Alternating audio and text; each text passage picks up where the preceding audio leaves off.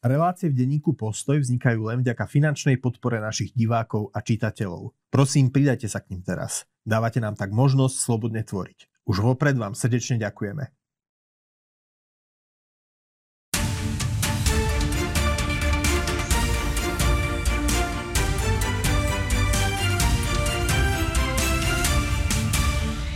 Milí priatelia, dovolte, aby som vás privítal pri ďalšom vydaní nášho diskusného špeciálu s Andrejom Žiarovským. Andrej, vítam aj teba. Zdravím ťa, dobrý deň. E, začneme ako vždy novinkami z Ukrajiny, kým dojdeme k hlavnému, hlavnej téme dnešného nášho stretnutia. E, tak e, ja sa ťa spýtam, hovorí sa, že Ukrajinci zostrelili ruské lietadlo A-50, no. ale sú tu aj správy, že si ho mohli Rusi zostreliť sami, friendly fire. Ako to vidíš ty a prečo je to vôbec dosť, že však už od začiatku vojny bolo, predpokladám, že zostrelených mnoho lietadiel na jednej a druhej strane? No, pretože je to, e, tomu sa hovorí, že to je sovietský alebo ruský AVAX. Je to lietadlo na sledovanie, na monitorovanie v, e, situácie, vo vzdušnom priestore. No dôležité je to preto, lebo je to, e, tých lietadiel má Rusko relatívne málo. Ako a možno tu nejde ani tak o to lietadlo, ale skôr ide o tú stratu posádky. Spolu s ním bolo zasiahnuté lietadlo Il-22 e, vo verzii e, lietajúce e, veliteľské stanovište. To tomuto lietadlu sa síce podarilo pristať, ale ako evidentne podľa tých poškodení, ktoré som videl, je asi na odpis. No, e, či, to, či si to zostreli Rusi e, vlastnou palbou, alebo či to zostreli e, Ukrajinci, úprimne povedané, sám ešte v tejto veci nemám úplne jasno. Pokiaľ sa ukáže, že je to e, zostrel ukrajinskej e, protizdušnej obrany, tak potom evidentne tu vidíme, najmä aj keď, dáme do, e, keď e, k tomu priradíme zostrel tých troch SU-34 e, v nedávnej minulosti. Takže schopnosti ukrajinskej protizdušnej obrany ako rastú.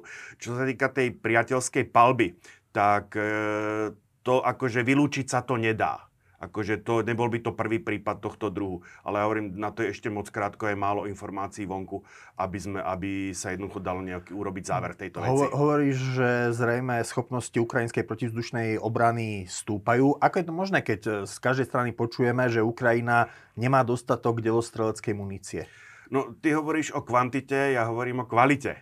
Mm-hmm. Takže... Čiže aj s tým málo, čo majú, tak si dobre rozmyslia a dokážu metodou mm. nejakých tých uh, osých alebo no, osých uh, strategických púšťať, pichnutí dokážu spôsobiť už som straty? Nejdem sa púšťať do uh, týchto hmyzích vyjadrení. Jednoducho ide o to, že buď im bolo dodané niečo, o čom ešte v tejto chvíli nevieme, mm-hmm. alebo urobili nejakú modifikáciu, ktorá sa časom prejaví, lebo to už tiež sme videli, že uh, Ukrajinci dokážu, povedzme, či už Shadow Storm a tak ďalej, oni to vedia integrovať, alebo dokázali to integrovať uh, s tou ex-sovietskou technikou, povedzme na lietadla SU-24. Takže E, tých možností, tých možností, ako je tu viac, čo sa týka toho nedostatku granátov a tak ďalej. To je... E, na jednej strane novinári, alebo teda v časti, v časti médií sú také alarmujúce správy, na druhej strane, e, samozrejme, ako vidíme, oni tých, povedzme, ukrajinská armáda za tú dobu, ktorú vedie operácii, nikdy nemala tej munície toľko, že by si mohla dovoliť ňou nechcem povedať plitvať, alebo že by jej mala toľko, koľko jej skutočne potrebovala. Tá munícia nejakým spôsobom dochádza, ako sa uvoľňuje zo skladov. Ona dochádza aj teraz, treba povedať. Ako, e, a paradoxne, ako možno tie e, šumy na americkej strane, alebo tie, tie zdržiavačky ohľadne schválenia pomoci versus, versus plot e, na mexickej hranici, trošku pomohli tomu, že ako keby Európa prebrala väčšiu časť tej zodpovednosti na seba. Videli sme e, novomenovaný francúzsky premiér e, naštívil Kiev e, takisto Briti e, urobili viaceré záväzné prísľuby ako, a pokiaľ viem, už je to, e, je to aj podporené ako reálnymi činmi. Takže ako v tejto, v tom, na tomto fronte akože sa veci hýbu. Zase už by sme sa opakovali to, čo sme tu hovorili niekoľkokrát, že ten e, výsledok e, tej vojny alebo e, ten priebeh tých operácií v roku 2024 hodne, skutočne kľúčovo bude závisieť od toho, nakoľko tie západné krajiny tú, Evro, tú Ukrajinu budú alebo nebudú podporovať muníciou a technikou. Spýtam sa ťa ešte na jednu vec. Spomenul si teda o význame mm-hmm. toho lietadla A50. E, na druhej strane ľudia, ktorí držia palce úplne nepokryte. Rusk, Rusku v tejto vojne, tak argumentujú, že že prečo sa, prečo z toho sa robí z, z toho také veľké halo, veď Ukrajina disponovala, myslím, že takým tým najväčším nákladným lietadlom na svete, ktoré bolo zničené už v prvých dňoch eh, vojny Áno, z ruskej strany. Antonov 225. Nie je to tak, že, že vlastne možno že, že, že Ukrajina tak Rusko stratilo, teraz no. predtým Ukrajina stratila najväčšie lietadlo na svete, tak ako to je? Počkaj, no Mria bolo, Mria bolo transportné lietadlo. Priznám sa, v tejto vojne, no e, ako úprimne povedané na bežné použitie, toto, toto lietadlo bolo fakticky konštruované e, na e, na pomery Sovietskeho zväzu, keď to takto mhm. poviem. Mm. Takže e, aj jeho využiteľnosť e, v tomto konflikte m, samozrejme mohla by slúžiť na, mohol by slúžiť na prevoz e, nákladu a tak ďalej. Ale ako to, to evidentne aj to, že sa ho nejako nesnažili zachrániť, jednoducho nevedeli, čo s ním v danom momente. Mm. Takže ono porovnávať riadiace velicenské centrum, alebo teda ten, e, tu, ten, ten AVAX, e, tú ruskú verziu AVAXu, systém pre riadenie, pre sledovanie v, e, situácie vo vzdušnom priestore s obyčajným obyčajným dopravným lietadlom, čo ako veľkým.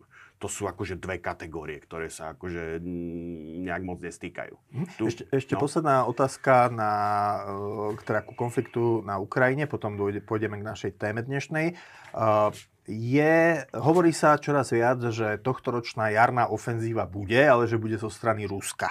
Mm, je to možné, akože nevy, nevylučujem to aj e, ten masívny nábor, ako Rusi to vyriešili, ako by som povedal, pretlačili to peniazmi, v tejto chvíli jednoducho vytvorili e, pre vstup do armády také podmienky, že je to zaujímavé pre, pre mužov, najmä z tých, z tých periférií. Takže tam sa, tam sa tam e, padali fantastické čísla, koľko, koľko sa hlási e, kandidátov na vstup do ozbrojených síl, akože denne, týždenne, mesačne. U, to uvidie, tuto som akože, tu som, tu som zdržanlivý komentovať tie čísla. Teda napriek, ešte sa hovorí, že by mohli tomu, udrieť bol, zo severu že... na Kiev. Uh, ne, nedá, sa to vylú, akože nedá sa to vylúčiť. Samozrejme, uh, je to spojené s logistickými problémami, je to, je to, je to logisticky náročnejšie a ono trošičku tie statické boje, ktorých sme, ktorý sme momentálne svetkomi, prekryli nejakým spôsobom, by som povedal, to, čo sa dialo v tých prvých fázach vojny, pri tej manévrovej vojny, keď ten nápor, tie požiadavky na tú logistiku sú podstatne, podstatne väčšie. Mm-hmm. Tuto ako staticky, je v podstate tá línia je statická, e, tie, tie logistické trasy sú ustálené a tak ďalej. Vo chvíli, ako náhle by sa a ten manéver, ktorý by bol e, útok, opakovanie útoku na Kiev e, zo severu, e, by zase, by som povedal, vrátil, vrátil do tejto vojny ako prvok manévru. To je, ale hovorím, to je veľká nároč, to je veľký nároč, veľká náročnosť na, na logistiku, na nákladné auta, na zásobovacie trasy a tak ďalej. Okrem toho, na to, aby došlo k niečomu takému, to e, by bola potrebná pomerne veľká koncentrácia techniky a živej sily, e, notabene na území Bieloruska zase. Takže toto e, pri, tej, pri dnešnom tých, vše, pri tých, nechcem povedať vševidiacich okách, či už satelitov alebo dronov, utajiť takúto koncentráciu ako v tak rovina tom území, aké, aké, aké máme ako na tom ukrajinsko-rusko-bieloruskom pomedzi, e, to, je, to bude problém. Alebo to, to by bol problém, keby, Rusko malo, malo, keby sa Rusko zamýšľalo nad niečím takýto. E, nevylučujem to a priori, ale mm, nemyslím, že by to bolo akútne. A dnes sa budeme rozprávať o sovietskej invázii mm. do Afganistanu v roku 1980. Nejdeme rozoberať celý dlhoročný konflikt, ale len, len ten, ten začiatok. Ten začiatok. Uh, má to nejaký súvis uh, s Ukrajinou, alebo prečo si si vybral práve túto tému? No jednak preto, lebo vždycky to mm, snažíme sa nejakým spôsobom spájať s tým ročným obdobím mm. k útoku na palác Touchback, ktorý odštartoval sovietskú inváziu do Afganistanu, došlo 27. decembra 1979 a potom samotné to obsadenie toho Afganistanu Afganistanu prebiehalo práve v mesiacoch január, február. Dá sa povedať, že tá, to, to finálne obsadenie toho Afganistanu sa za, práve m, mm, ten prechod, by som povedal, do tej partizánskej vojny, do tej, do tej gerilovej vojny, tak ak čím je táto vojna charakterizovaná, nastal práve niekedy v apríli, v marci, e, v marci, v apríli roku 1980. A e, je tu veľmi zaujímavý práve tá, tá chronológia, ten cyklus tých udalostí, ako k tomuto všetkému došlo. No keď si to človek rozoberie, tak táto vojna fakticky vznikla omylom, keď sa to dá povedať. No to, je, to by bola aj moja mm. otázka. My dnes spätne, múdrejší o, mm-hmm. o koľko, 40, vyše 40 rokov, dnes hladíme na vojnu v Afganistane, a sovietskú vojnu v Afganistane ako na vojnu, kde, na ktorej vykrvácal sovietský ano. zväz. A to je práve tá podobnosť, ktorá akože aj s touto situáciou, ja už som niekoľkokrát a na niektorých, na, na viacerých miestach povedal, že tá situácia, keď, keď Rusko, by som povedal, sa nehalo samo seba zavliecť do, do dlhej vojny, vyčerpávajúcej vojny, akože na Ukrajine, zo 6-dňovej operácie, máme už dneska bez pár týždňov, e, dva roky, e, dva roky bojov, tak e, začína aj s tou charakter, ekonomiku sme tu už rozberali niekoľkokrát a tak ďalej. Začína to veľmi pripomínať, dokonca aj tá situácia v Kremli, ten setrvalý stav, ktorý bol akože za Brežnev a napriek tomu, že Brežnev to riešil, mnohé veci riešil ďaleko elegantnejšie, ako rieši momentálne e, prezident Putin, ale ho, nemôžem tam nevidieť niektoré paralely a trošku ma zaráža, akože mm, ten kremelský e- establishment ako keby opakoval tie kroky, ktoré sa ukázali ako nie veľmi úspešné, ba, ba dokonca e, niekedy až fatálne v, tej, v, tej, v, tom obdob, v tom konci tej studenej vojny alebo v tom záverečnom období studenej vojny a, a ako keby išli po tej istej ceste. My dnes po, pokladáme teda Afganistan za hrob impérií. Vieme, že si tam zuby vylámalo troška aj NATO. Tam si vyrábali zuby všetci. Briti, Briti tam viedli tri, tri vojny ako, a v podstate ani jedna pri nedopadla dobre. Na druhej strane na konci 70.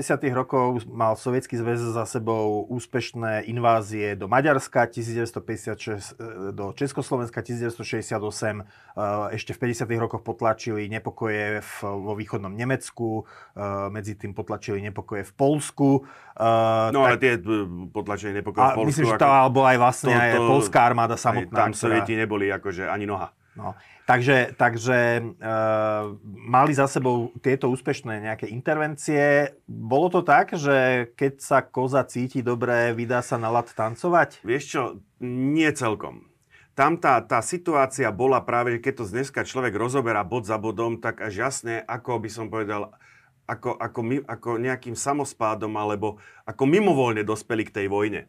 Totižto, mhm. tu si treba povedať jednu vec.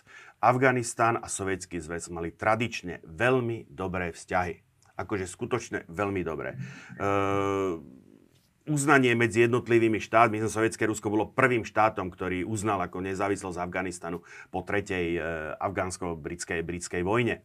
Takže e, a Sovietský zväz e, tejto krajine akože poskytoval, poskytoval akože materiálnu pomoc.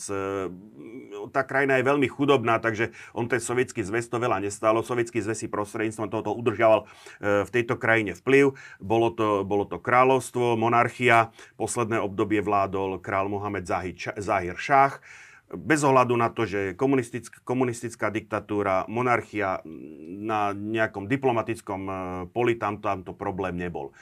K zlomu, doš- nie k zlomu, ale by som povedal, k prvej takej turbulencii došlo v roku 1973, keď e, kráľov bratranec e, Muhammad Daud Khan, prosím pekne, to je tento človek, uh-huh. využil kráľovú neprítomnosť a vykonal ne, nekrvavý prevrat. Jednoducho zmocnil sa vlády, e, z kráľovstva urobil republiku. E, dodnes sa vedú diskusie historikov, ktorí sa zaujímajú tento, že nakoľko v Moskve vedeli o tom, nevedeli o tom. V každom prípade e, obdobie, ktoré nasledovalo od roku 1973 do roku 1978 sa dá nazvať zlatou érou sovietsko-afgánskej spolupráce. Tam aj uh, stadiaľ máme z tohto obdobia zo 70. rokov také tie fotografie zo života v Kábule, ktoré potom ostro kontrastovali so životom pod Talibanom, že ženy v minisukniach a podobne. Áno, aj, ale ako ono to má ako, e, by som povedal, ďaleko širšie konotácie. Za toho Dauda, e, Daud urobil takú vec jednoducho, on chcel nejakým spôsobom tú krajinu modernizovať predsa len ako e, v rámci tých možností, takže Sovietský zväz dostal širšie pole k realizácii, stávali nemocnice, stávali školy, myslím, že bol, bola snaha aj nejakým spôsobom elektrifikovať. Daud pozval ako sovietských poradcov. Treba povedať, že tým Afga- Sovieti sa minimálne navonok v danom momente neplietli premietli do vnútorných. Samozrejme, toto im dávalo možnosti ovplyvňovať ten e, vnútorný režim e, toho Afganistanu, ale len do tej miery, lebo aj Daud, by som povedal, netlačil veľmi na pílu. Fakticky tá moc centrálnej vlády sa uplatňovala v Kábule, v hlavných mestách jednotlivých provincií a tie vidiecké a horské oblasti si v zásade žili svojim životom pod, by som povedal, vedením miestnych kmeňových náčelníkov. Mm-hmm. Môže sa to javiť zastaralé, môže sa to javiť archaické, ale fungovalo to v danom A funguje momente. to vlastne v Afganistane. Chtiac, nechtiac to funguje akože aj dnes. No toto fungovalo, e, to, tak, tento stav bol, ako, bol zotrvalý až do e, roku 1978. Tu treba povedať, že Daud sám v tých modernizačných snahách pozval aj sovietských poradcov a zase afgánsky dôstojníci e, študovali, chodili študovať na sovietské, na sovietské vysoké školy, na sovietské vojenské školy. Ako, a treba povedať, že tá, tá spolupráca sa úspešne rozvíjala, ako e, Afgánci Rusov volajú, že šuraví. Akože pozvať si šuravýho ako do rodiny, mať akože priateľa, to, to bola prestízna zájitosť pre e, kabulskú vyššiu spoločnosť alebo pre, pre e, elity v tých e, provinčných, provinčných centrách. No, problém nastal, problém vytvorila e, strana, strana pracujúcich Afganistanu, čo je nič inšie, len komunistická strana, ktorá samozrejme akože e, bola, by som povedal, e, sovietský zväz, sovietské vedenie malo na ňu určitú slabosť, ale nejak veľmi ju akože neprotežovalo proti, proti tomu Daudovmu, proti tomu Daudovmu režimu. Ale samozrejme nechceným efektom sa stalo, že samozrejme tí dôstojníci, aj e, by som povedal e, ľudia, ktorí, alebo študenti, ktorí chodili študovať do Sovietskeho zväzu, tak sa samozrejme vraceli plný pozitívnych, e, pozitívnych emócií z toho sovietského režimu. Tu si treba povedať, hovoríme o 70. rokoch, rokoch, e, ktoré, bolo, ktoré aj z hľadiska dneš, dneška e, v spomienkach tej staršej generácie je tiež považované za takú určitú zlatú éru, to ten začiatok toho brežného obdobia, keď ešte dobiehali tie chruščovské reformy a jednoducho ten začiatok 70. rokov v tom Sovietskom zväze bol, bol poznamenaný pomerne výrazným, ba až skokovým nárastom e, životnej úrovne. To je práve obdobie, tie spadajú do toho Kosiginové, bojím sa slovo povedať reformy, ale ako ten, tá Kosiginova, Kosiginov prístup k riadeniu ekonomiky, práve vtedy sa začal ten export uhlovodíkových palív do západnej Európy, čo začalo generovať ako trvalý prísun, prísun devízových do, dostatku devízov do tej sovietskej ekonomiky. A síce väčšina pošla akože do toho ťažkého zbroja a tak ďalej priemyslu, ale akože určitá, ale ako, e, bolo to spojené aj s narastom životnej úrovne e, bežných obyvateľov, ako až v tomto období sa stalo bežným, že aj súkromník mohol vlastniť osobné auto a tak ďalej. Takže mm. to, čo tí Afgánci tam videli, v tom sovietskom zväze ich samozrejme ostro, to bol ako keď my sme e, po, pozrali cez železnú oponu na západ. To bol ako pre nich akože civilizačný, civilizačný e, by som povedal, obrovský skok, to, čo tam videli. A e, táto komunistická strana afgánska, začala mať ambície, ako že by to, zač- že by to teda uplat, že by to takto spravili aj v tom Afganistane. Mm-hmm. Treba povedať, že ono to najvyššie sovietské vedenie na toto nejako moc nereflektovalo, ako že im vyhoval ten stav, ktorý v danom momente bol ten Daud, ako e, úplne akože saturoval potreby, ako e, by som povedal, sovietskej geopolitiky, ako e, v tomto, v tomto e, regióne. Tým, že tam mali e, tých poradcov, ako tým, ako bol, bol, bol tento priestor ako geopoliticky zabezpečený. Lenže ako e, tá, tá, e, tá, tá komunistická strana Afganista, e, Afgan, afgánska, e, ktorá, a treba povedať, a tu je, tu je ten zásadný problém, ona to nebola, oni to boli fakticky dve strany v jednom. Mm-hmm. Tam boli dve krídla, ktoré sa zájomne akože dosilne neznášali. Bola tam e, frakcia Chalk, ktorú viedol ako Nurmuhammad Taráky, Mm-hmm. Chalk znamená vlast. A ch- e, frakcia Parčam, zástava, ktorú viedol e, Babra Karmal, ktorý je veľmi mhm. známy akože mojej generácii a jednoducho túto skutočne akože medzi nimi, medzi nimi panovala tvrdá, tvrdá rivalita a dve komunistické strany z tohoto nevznikli len preto, lebo jednoducho Sovietský zväz uplatňoval tvrdý prístup ako jedna krajina, jedna komunistická strana. Nič tieto strany, tieto frakcie fungovali skutočne ako e, vedľa seba, nie spolu. To je dva ústredné výbory, dve vedenia a tak ďalej. A to len ako, že Taraky bol hlavou, to bola vyslovene len e, ako ulitba, e, ulitba Kremlu. Nič menej, E, došlo medzi Chalkom a Parčamom došlo na začiatku roku 78 ako predsa len k nejakej dohode a e, to, čo jednoducho by som povedal otupilo tie hrany vzájomnej rivality, to bola práve tá vidina moci. Pred, oni zrazu ako oni v jednu chvíľu začali e, rozímať nad tým, že by, jednu, že by toho Dauda zvrhli a že by teda ten komunizmus v tom Afganistane vybudovali. A postavili Moskvu pred hotovú vec? A postavili Moskvu pred hotovú vec. Tu je ešte jedna vec. E, hodne sa kladie o role, o, o role e, e KGB. Mm-hmm. Ktoré samozrejme, oni si, tieto, e, oni si to robilo svoju politiku. Daud e, veril tomu, že má podporu sovietskej vlády Taráky veril tomu, že má podporu sovietskej armády a Babra Karmal veril tomu, že má podporu, že má podporu akože KGB. A takto, takýmto nejakým spôsobom jednoducho došlo k tomu, že skutočne ten Taráky s tým e, Karmalom sa nejakú chvíľu dohodli a vykonali e, a ten prevrat, ktorý k tomu tzv. Saurovský alebo aprílový prevrat, to už teda ako nebolo nekrvavé, ako to, čo, čo urobil Daud. Sám Daud aj so svojou rodinou ako zahynul dá sa povedať, so zbraňou v ruke pri obrane ako vládneho paláca. E, nasledo, a nasledovalo obdobie čistiek a teroru a úprimne povedané, ako e, sovietské vedenie vzalo na vedomie tento prevrat e, so škrípaním zuboch napokon ako e, zase zasiahla, zasiahla KGB, ktorá povedala, bude to v poriadku, ako my to ukočírujeme. No, ale neukočírovali. Jednoducho e, v zápätí po, by som povedal, e, tomto Saurovsk- Saurovskom prevrate, tu vidíme ako Muhammada Dauda Chána, e, hlavu štátu, ako medzi rokmi 73 a 78. Tak toto vyzeralo pred vládnym palácom v tom apríli 1900, 1978. A e, síce na chvíľu, akože hovorím, nejak s otrvačnosťou tie vzťahy medzi Chalkom a Parčamom e, boli, ako by som povedal, utrasené. E, hlavou štátu sa stal, sa stal Taráky, ako keby prezidentom, predsedom, e, predsedom vlády a zástupcom ako revolučnej rady sa stal, sa stal Karmal. Bol tam ešte tretí muž do partie, e, Muhammad Amin, e, ktorý sa stal ministrom vnútra, dá sa povedať ministrom obrany v jednej osobe lenže tento setup eh, dlho nevydržal.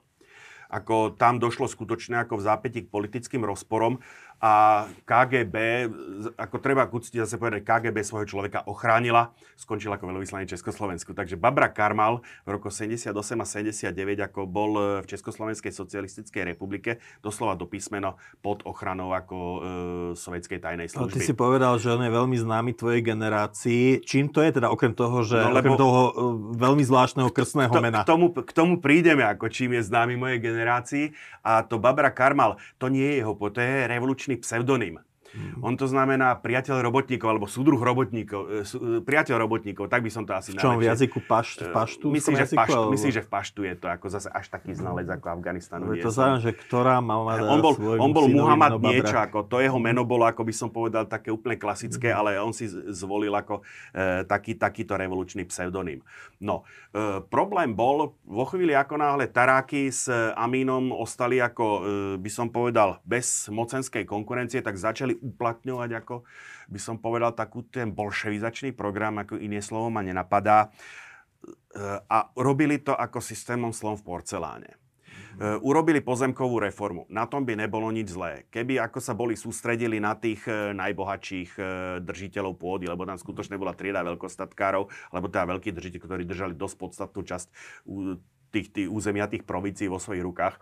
Oni to ale poňali od podlahy a popudili si proti sebe tú, by som povedal, veľmi širokú vrstvu takých, nazvime to, stredných rolníkov. Počkaj, čiže to nebola, čiže to nebola pozemková reforma v štýle, že rozdrobria sa veľkostatky a rozdajú sa malorolníkom. To bola kolektivizácia. Ale bola to kolektivizácia. To bolo nie... Všetci, aj malí rolníci musia ísť do družstva. Hej, hej? To bola, kole... áno, presne tak. Takže popudili si proti sebe tú po... veľmi silnú vrstvu e, nie veľmi, tých, tých stredných, nie veľmi zámožných ako rolníkov, ktorí jednoducho žili e, z práce na svojich poliach.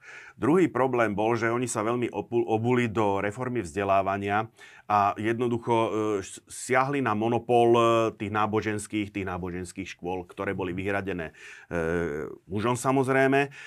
Zaviedli vzdelávanie aj pre ženy, čo samozrejme z pohľadu dneška ako je chválihodné, dokonca tam boli, dokonca to tlačili na koedukáciu, čo už pre tých mulov bolo akože totálne ako nepriateľné. No ale zase robili to takým štýlom, že jednoducho urobili, popudili si proti sebe fakticky, ako by som povedal, zase tú náboženskú vrstvu týmto. A tá mala najmä v tých vidieckých oblastiach akože veľký vplyv. No, e, Amin, ktorý mal na starosti ako práve represívny aparát, na to reagoval ako zvýšenými represiami. E, vojenské jednotky sa začali objavovať aj v tých odlahlých kyšlakoch a, a kmeňových územiach, kde predtým jednoducho ich ten, ten Daudov režim ako nehával na pokoji. Takže logicky to ono vyvolávalo odozvu. Zase ten útok na ten islam vyvolal nepokoj aj medzi dôstojníkmi, ktorí síce ako e, boli ochotní nejakým spôsobom zhovievavo pozerať ako na tie, na by som to priateľstvo s tým komunistickým bezvereckým sovietským zväzom, ale ako toto im už, ale stá, ešte sa to neprenašalo na sovietský zväz, tá tá nenávisť sa prenášala práve na, e, týchto, domácich na týchto domácich komunistov. Pre zjednodušenie to takto nazývam, tá strana hovorí mala dosť komplikovaný názov. No a e, aby to nebolo také jednoduché, začalo dochádzať k rozporom medzi Tarákim a e, e, Aminom. Keď ich vezmem, Nur Muhammad Taráki, hlava štátu, predseda vlády Hafizullah Amin, ktorý mal na starosti, na starosti ten bezpečnostný aparát. E, keď som e, ruský historici, ktorý sa, e, ruský historik Leonid Mlečík, ktorý sa za, tiež hodne týmto zaoberá, tak on to tak pekne povedal, že došlo k situácii, že e, Taráky panoval, ale Amin vládol. Mm-hmm. Jednoducho, e, Taráky si užíval ten svoj kult, akože ten kult osobnosti, ten bol jedinou osobnosťou toho, toho, toho, toho afgánskeho establishmentu, ktorý bol v Moskve jakž takž braný vážne, úprimne oni si ani o tom Amínovi nič dobrého nemysleli. A samozrejme obidvaja páni sa začali ako uchádzať o priazeň tohoto človeka, ako Leonida Brežňa. A treba povedať, že on mal skôr bližšie ako k tomu Tarákimu. A e, jednoducho došlo, došlo paradoxne k tomu, že e, vo chvíli, keď sa začali búriť niektoré jednotky proti, tým, proti, proti tomu e, potláčaniu islamu, proti tým prekotným reformám, tak jednoducho Taraki zdvihol ako telefón a volal predsedovi vlády Konsiginovi a žiadal ho akože o pomoc. A Kosigin mu na to, ktorý, bol, ktorý ako bol veľmi, ako by som povedal, zdržalý v týchto veciach predseda sovietskej vlády, ako predseda rady ministrov. Mu hovorí ako, no ale to, ako, to nemôžem ako voviesť do vašej krajiny bojové, bojové jednotky, ako to okamžite, to by bola intervencia. A e, Taráky povedal ako pamätnú vetu, no tak oblečte vaši Uzbekov, Tadžikov, e, Turkménov do afgánskych uniforiem, on ten rozdiel nikto nepozná. No, Uh, ono to znie ako blbosť, ale paradoxne ako našlo to sluchu, ako konkrétne u GRU, teda vojenskej u sovietskej vojenskej rozviedky. A na to konto vznikol 154.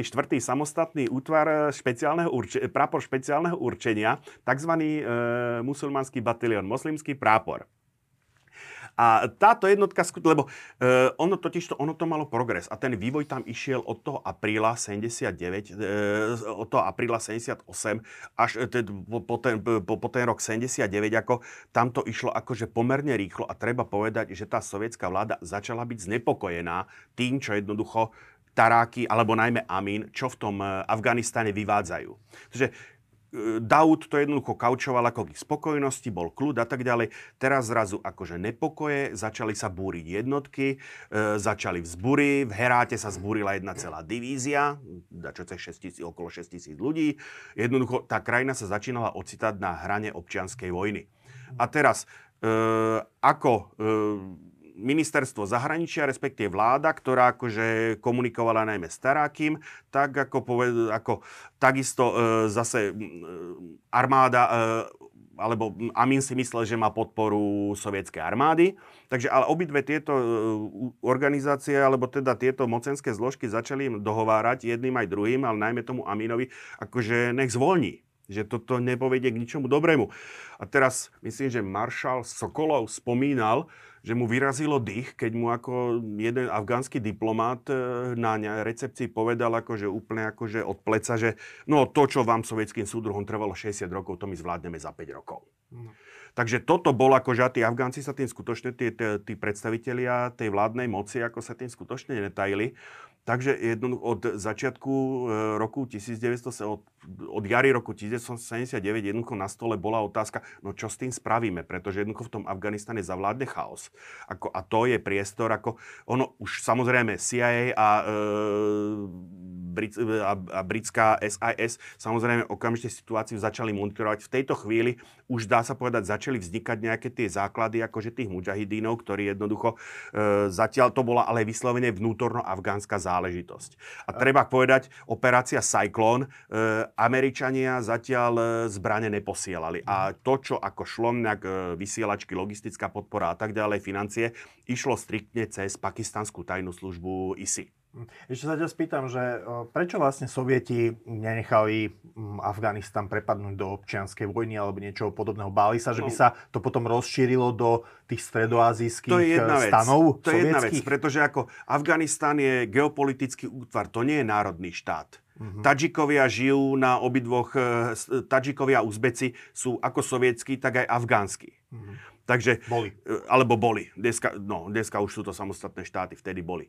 Takže ako logicky oni, a už potom to je jeden aspekt, ako hrozba prenosu akože tých nepokojov, e, lebo tá hranica, tam nebola nikto, nebola železná opona, ako na to jednoducho tie priestory ani nedovolujú. Mm-hmm tá hranica síce snažilo sa a tak ďalej, akože samozrejme pohraničné vojska KGB operovali aj v týchto zemiach, ale ako tá hranica tam e, čiastočne priepustná bola.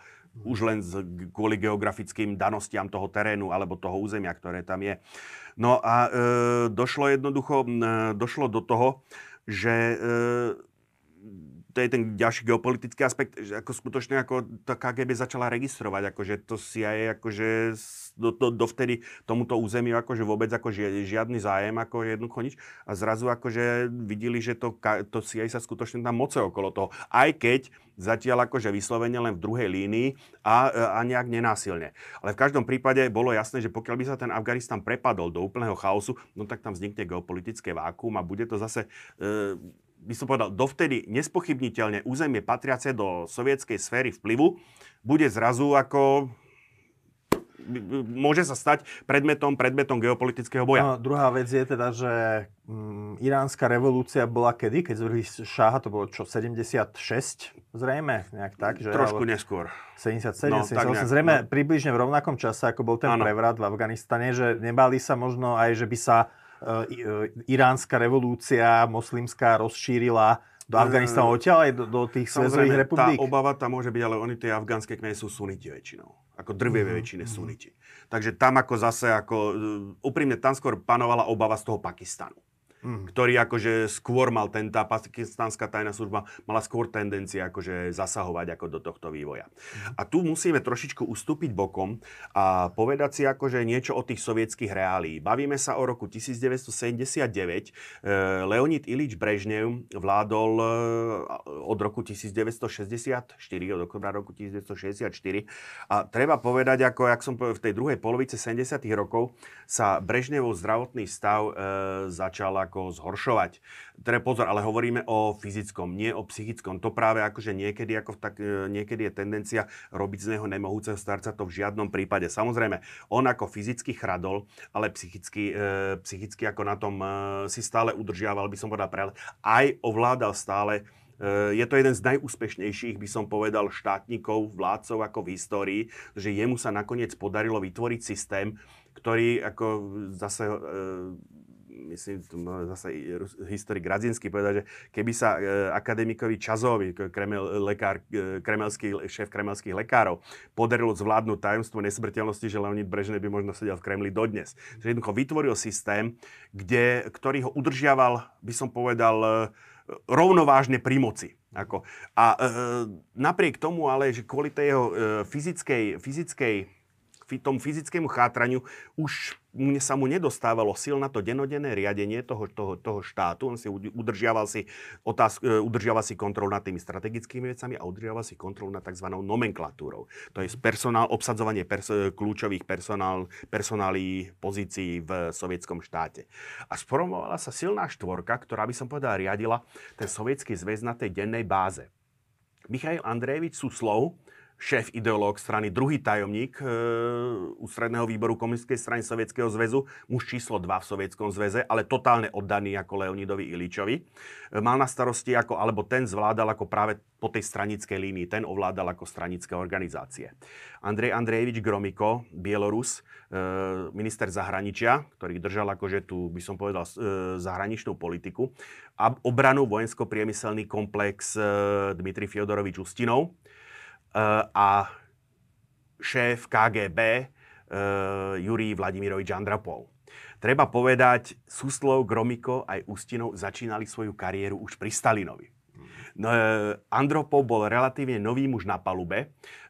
Vyslovene on začal svoju kariéru za Chruščova, inak v 56. bol v Budapešti veľvyslancom, takže ako, a, priznal, a za, videl zo okna svojej pracovne, videl vešanie na, na, na pouličných stĺpoch a lynč e, pracovníkov, e, tá, agentov maďarskej, maďarskej komunistickej tajnej služby. A treba povedať, jeho kolegovia alebo spolupracovníci, pamätníci hovoria, že to na ňom nehalo akože veľké, by som povedal, že to ním otriaslo.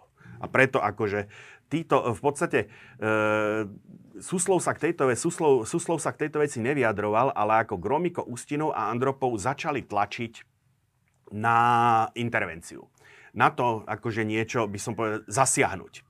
To je problém, že vo chvíli e, Brežnev, ako Brežnev bol zástanca neintervenčnej politiky. Ono ako s ním je spojený aj intervencia tu v 68. ale treba povedať, že Brežnev bol ten posledný, ktorý dal akože ten súhlas. E, vo chvíli, keď už na ňo tlačil Grečko, vo chvíli, keď už zase na ňo tlačil Gromiko, vo chvíli, keď už e, na ňo tlačili, tlačili Andropov aj celé to vedenie, tak preto stretnutie v Čiernej Natisov v tom vagóne a tak ďalej, ako, lebo on sa do poslednej chvíle chvíle snažil nájsť nejaké, on, dokonca o ňom je známe, že ako e, pri debate s, s, s, s, s, myslím, s ministrom vnútra, s generálom Šolkovom, e, keď sa začalo zmáhať ako disidentské hnutie, tak e, samozrejme v Sovietskom zväze, Soviet, Sovietskom zväze tak e, samozrejme členovia politbíra a tak ďalej navrhovali tvrdé represie, tataranie a toto ako Brežnev to odklonil e, tým, že e, no, teraz si môžeme povedať, že akože ktorý citrón je sladší, ak sa tomu hovorí, tí disidenti a m, tí inakomysliaše končili, ako by som povedal, v psychiatrických liečebniach. Z pohľadu Brežneva to bol humánnejší spôsob, lebo on sa nehal počuť, ako a to sa s ním spája a je to potom, že povedal, že kým ja sedím v tomto kresle, tak krv nebude. Takže... To, za tým bola myšlienka, že keď niekto nevie po, porozumieť genialite komunistickej myšlienky, tak musí byť duševne no, to, chorý. To, áno, to už je potom akože to zdôvodnenie, ale skrátka jasne nemôžeme porovnať ako represie Brežnevej so Stalinovými, to, ani s tými Chruščovmi dokonca. Ako to sa, aj video, počet vynesených trestov smrti za Brežneva je ďaleko nižší, ako povedzme, mm. ako za Chruščova ešte stále človek ako za protisovietskú činnosť mohol skončiť akože na popravisku, za Brežneva už nie, bol by skončil s najväčšou pravdou. Na psychuške. Blá, na psychuške bláznici, keby moc niečo niečo oné tak, ako tak to už by akože bolo, bol z toho proces. Takže lenže problém je, že vo chvíli, keď sa sformuje akože skupina ľudí, e, a nevládne už, by som povedal, len výhradne ten jeden, tak potom akože to, tú veľkorysosť, ktorú si mohol dovoliť ten Brežnev ako z pozícii toho, toho, toho, toho e, nechcem povedať, absolútneho vládcu. Lebo Brežnev vymyslel skutočne veľmi svojský systém, e, systém vládnutia, tak do ktorého mali, do ktorého zapájal aj tých ostatných členov Polibíra. On si bol vedomý toho, čo sa stalo Chruščovovi. Takže ako e, vládol do značnej miery, dneska by sme to povedali, že konsenzuálne. Ale jednoducho vytvorila sa tá skupina, a tej, tej skupine sa vytvorí taká, my manažeri to poznáme jednoducho, že sa začnú ľudia pre pretlačať kto viac. Mm-hmm. Tak a takisto akože to, čo jednoducho Brežnev vedel, z, by som povedal, z piedestálu tej mo- svojej moci riešiť ústupkom alebo umierenia a niekoľkokrát to predviedol aj pri tých rokovaniach e, SALT, aj, aj pri tej vnútornej politike. Toto jednoducho oni z títo traja páni, uh, Ustinov, uh, Suslov sa nezapájal, treba povedať, ako do týchto, do týchto debát. Uh, začali, že kto je uh, väčší rad, hardliner? kto je radikálnejší, kto je, kto je väčší hardliner. No a začali na toho Brežneva uh, tlačiť. Brežnev odolával až do momentu, keď uh, došlo skutočne k vyhroteniu sporu sa trošku vrátim, Tarákyho s Amínom. E, Brežnev totiž to hovorím, skôr pre, e, presadzoval toho Tarákyho a jednoducho mu slúbil bezpečnosť. Mm-hmm. Dokonca, a na to konto, e, poč- kým bol e, Taráky v Moskve, KGB sa pokúsila napríklad, samozrejme napríklad z najvyššieho vedenia, Amína otráviť. Hmm. No a teraz je taká, neviem, sám mám problém tomu trošičku veriť, že Amin strašne mal rád Coca-Colu. Hmm. A e, že vraj tá coca on požil tej Coca-Coly toľko, že nejakým spôsobom to nariedilo účinky toho jedu. Notabene, ne, ako fakt neviem, ako, ale ako, toto sa opakuje. Ako... Na, na YouTube máš videá, kde môžeš Coca-Colou akože čistiť Áno. toaletu a teraz no, vidíš, no, že zistíme, že Coca-Cola no, no, má počkaj, aj... pro, ono to má pokračovanie, pretože vo chvíli, keď mu bolo špatné, teda samozrejme zapil toto Coca-Colou, aniž by teda vedel, akože si zachraňuje asi život, tak e, vo chvíli, keď Aminovi bolo špatne, tak Amin e, okamžite povedal, zavolajte lekára zo sovietského veľvyslanectva. A to je zase, KGB robilo jedno, Zamini o tom netušilo. Prišiel lekár zo sovietského veľvyslanectva, dostal Hippokratovej prísah, Amina z toho dostal. Mm. Teraz si predstav to prekvapenie Tarákyho, keď vystúpi v Kábule z lietadla a na letišnej ploche ho víta síce pobledlý, ale akože živý a, živý a relatívne zdravý akože Amin. Takže bolo jasné jednoducho, že dobre, toto neúspelo. E, do veci sa vložil ešte raz Brežnev a jednoducho pánom nariadil, do, stretnite sa a dohodnite sa. Do, stretnutie malo byť 14. alebo 15. septembra. E, Amín mal prísť na, do rezidencie Tarákyho. A zase, a čo sa stalo vo chvíli, keď prišlo to jeho auto, on vystúpil z, vystúpil z toho auta, čo sa potom stalo, to je ako zase predmetom, e, padol výstrel. Samozrejme, ochránka okamžite Amina chytila, hodila ho naspäť do auta, auto zmizlo, na zemi ostal jeden jediný človek mŕtvy. Šéf Tarákyho ochránky. O ktorom sa ale neskôr zistilo, že pracoval pre Amína. Kto strieľal, prečo strieľal, či to bol skutočný pokus zabiť Amína, alebo či to bol len pokus hodiť tieto rokovania. O tom druhom by svedčil práve to, že ten e, šéf Tarákyho ochránky bol zastrelený ako e, nežiadúci svedok. Ale Taráky vedel, že jednoducho to je koniec. Do, on sa, e, do 24 hodín bol izolovaný, e, fakticky v domácom väzení. E, prebehlo za, zasadnutie ústredného výboru afgánskej komunistickej strany. Bol odvolený zo všetkých funkcií. 9. októbra prišiel šéf Aminovej ochránky Ruzi a Taráky vedel, že je koniec. Jednu chyti, chytili ho, položili ho na zem, klakli mu na nohy a, Tar- a Ruzi ho osobným vankúšom ako udusil. Keď sa to dozvedel Brežnev, tak samozrejme akože to pamätníci hovoria, že tak nazúreného ho nevideli, pretože on garantoval tomu Tarakimu bezpečnosť, on to bral ako že osobnú úrážku a toto bol ten moment, keď Brežne povedal, tak dobre, ideme do toho. Prebehlo Definitívne rozhodnutie padlo v polovici decembra, alebo definitívny plán bol odsúhlasený v polovici decembra. Paradoxne, kto sa zmohol na posledný odpor, bol e, náčelník generálneho štábu, neviem, či bol už tedy maršál, e, Ogarkov. Ako inak e, veľmi, veľmi chytrý človek, ktorý ako v podstate, mm, dá sa povedať, ten, ten, ten, ten, tá finálna podoba tej sovietskej armády, to bol výsledok, výsledok jeho práce. Ale nemáme ho tu. Nemám, tu na obrázku ho nemám. Došlo, k, samozrejme, na, on bol, to, Ustinov bol členom e, prezídia, e, Ogarkov bol len členom ústredného výboru. Mhm. Na rozšírenom zasadnutí ako prezídia, kde bol Ogarkov prizvaný, došlo, pamätíte sa hovoria, došlo k nechutnému výstupu medzi Ustinovom a Ogarkovom. Ustinov, akože Ogarkov si dovolil zdvihnúť hlas na Ustinov a Ustinov na neho že vraj reval jak, jak tur. Takže, ale ako treba povedať, že ako Ogarkov to prežil, ako vo funkcii. Zase prikryl ho, prikryl ho Brežnev ako, ktorý Ogarkova rešpektoval a vážil si ho ako veľmi dobrého mhm. odborníka. Totižto Ogarkov, profesiou ženista, on vedel, že tá sovietská armáda je stavaná na grandiózne operácie mechanizovaných síl na pláňach e, Severo, sever, severozápadnej Európy, ako na, na tako med, medzi Labe a Rínom, mm. ale absolútne nie je stavaná na operácii v členitom horskom teréne Afganistanu. Ilustrácia za všetky. 105. útočná výsadková divízia, e, dislokovaná, myslím, že v Taškente, bola v roku 79 rozformovaná.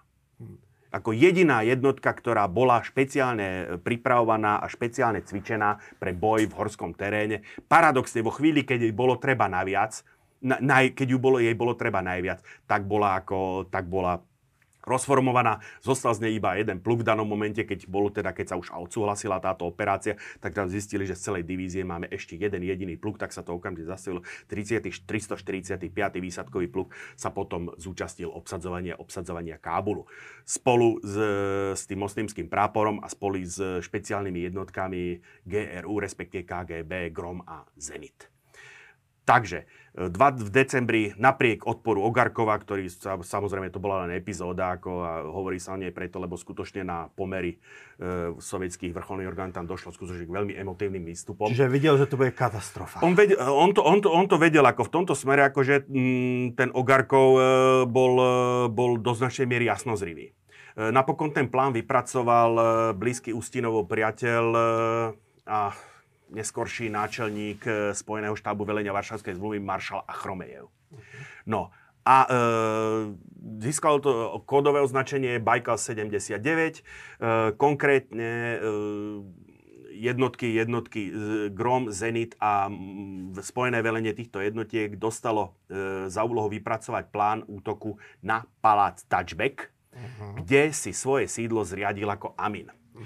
Tuto treba povedať, že sovietské, sovietské e, mocenské orgány, a videli sme to teraz aj na vojne Ukrajine, na Ukrajine trpia takýmto chronickou fragmentáciou. Netýka sa to len Sovietskeho zväzu, ono občas to vidí. Že ľavá ruka nevie, čo ne, ľavá ruka, a hlavne ako, že aby sa zhodli ako výsadkové vojska, GRU, KGB, aby sa dohodli na ne, že to je tuto paradoxne sa zišla, zišli ľudia, ktorí akože by som povedal, či už dokázali potlačiť to svoje ego, alebo dokázali spotlačiť, ono treba povedať, že nad nimi akože vysel akože pomerne e, veľký, damo, akože ťažký damoklov meč v prípade neúspechu. Ako, e, jednak jednak e, tá ochrana Amínova, ochrana tohoto paláca čítala 3000 ľudí. Mm-hmm. Takže e, a ich bolo, keď sa spočítajú tieto jednotky, tak ich bolo dohromady horko ťažko 600. Mm-hmm. Ako tých sovietských, Tých, tých sovietských, áno. No ale ako začali jednoducho, e, bol, prepra- bol prepravený moslimský prápor, podľa taráky, ne, priania nebohého Tarákyho e, v neoznačených afgánskych uniformách. Paradoxne Amin to zobral ako podporu svoju. A došlo k tej situácii, jednoducho tuto je, e, ten palác Touchback je takto e, na juhozápadnom okraji Kábulu, na takéto návrši. Toto je e, záber ako relatívne už z modernej doby. Ten obrázok predtým bol z 80 rokov. No. Cesta k nemu viedla takto po, po serpentíne. Ten zbytok cesty akože je tu. Dneska je ten palác neobývaný. Aspoň teda neviem o tom, že bol obývaný. Okolo, okolo, okolo palácu boli rozmiestnené tri tri motostrelecké, dokonca je e, časť tankového práporu afgánskej armády, ktorí mali zabezpečovať vonkajšiu ochranu, jeden, druhý, tretí. A toto miesto na tejto strane, na druhej strane zaujal práve moslimský prápor. Tu bola ešte podporné jednotky protilietadlový prápor, ktorý zabezpečoval protizdušnú ochranu palácu. Vo chvíli, keď sa tam ako mm, e, z kraja E, no, no, z kraja novembra, e, na konci novembra, začiatkom decembra, keď sa tam tie jednotky, tie, tieto jednotky usídlili, respektíve oni postupne dochádzali, ako ten plný stav bol dosiahnutý až po tom definitívnom odsúhlasení, akože áno, ideme do toho, e, tak e, začali nacvičovať ako a e, začali nacvičovať pohyb po tom perimetri a povedali Afgáncom, akože my potrebujeme si, potrebujeme si e, prejsť terén, potrebujem si to načítať. Nevenujte pozor, ne, akože nič sa nedeje, jednoducho budeme jazdiť noci, akože nič sa nedeje. A skutočne Afgánci si po nejakej dobe zvykli na to, že Rusik, e, že, že šuraví jednoducho v noci, akože zrazu vybehne akože nejaká čatarota, prejde sa a tak ďalej. Zvykli si na hluk, zvykli si na neustály pohyb a prestali tomu venovať, e, venovať nejakú pozornosť. Ďalej akože e, Rus, sovietskí, sovietskí dôstojníci si dali tú námahu jednoducho udržiavať také tie priateľské vzťahy, ako e, pozývať, e, nehali sa pozývať, alebo pozývali Afgáncov akože e, na, na, na pohárik, bojovali proti moslimom, takže ako ani afgánsky dôstojníci neboli nejako proti alkoholu v danom momente. Takže jednoducho im sa podarilo ukolísať e, tú pozornosť tých Afgáncov. No a zase do toho hrabla KGB, ktorá sa pokúsila ešte e, na konci decembra e, toho Amína otraviť ešte raz. Tentokrát ako jed zapôsobil ako Amínovi skutočne, ako začalo byť, ako začalo byť veľmi zle. No a zase zavolal lekárov akože zo sovietskej ambasády, ktorí ho zase z toho dostali. Ako to by človek neveril. Dokonca, ako sa, oni, lebo totiž to o tom, že sa pripravuje ten útok, vedelo, vedelo zo pár ľudí. Ja neskôr poviem aj, ktorí to boli.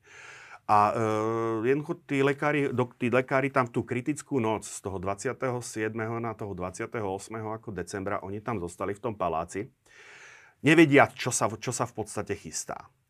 E, cirka, no ale treba povedať, že jednu, jednu vec to malo táto otrava, akože to už ako veliteľ Jandát, veliteľ Mm, amino, e, veliteľ Aminovej ostrahy palácovej, začal mať podozrenie, že niečo sa deje tak. Zosilnil, zosilnil e, stráže tu v, týchto, v tomto priestore boli zakopané tanky, ktoré mali ako brániť prístupy k palácu. Takže zosilnil, zosilnil ostrahy, zosilnil stráže a jednoducho vo chvíli, keď potom sovieti prišli, prišli e, alebo začali, začal, začal sa ten útok, no tak zistili, že akože je to trošičku inak, než oni si predtým ako zistili rekognoskáciou. E, treba povedať, útok prebiehol po dvoch smeroch.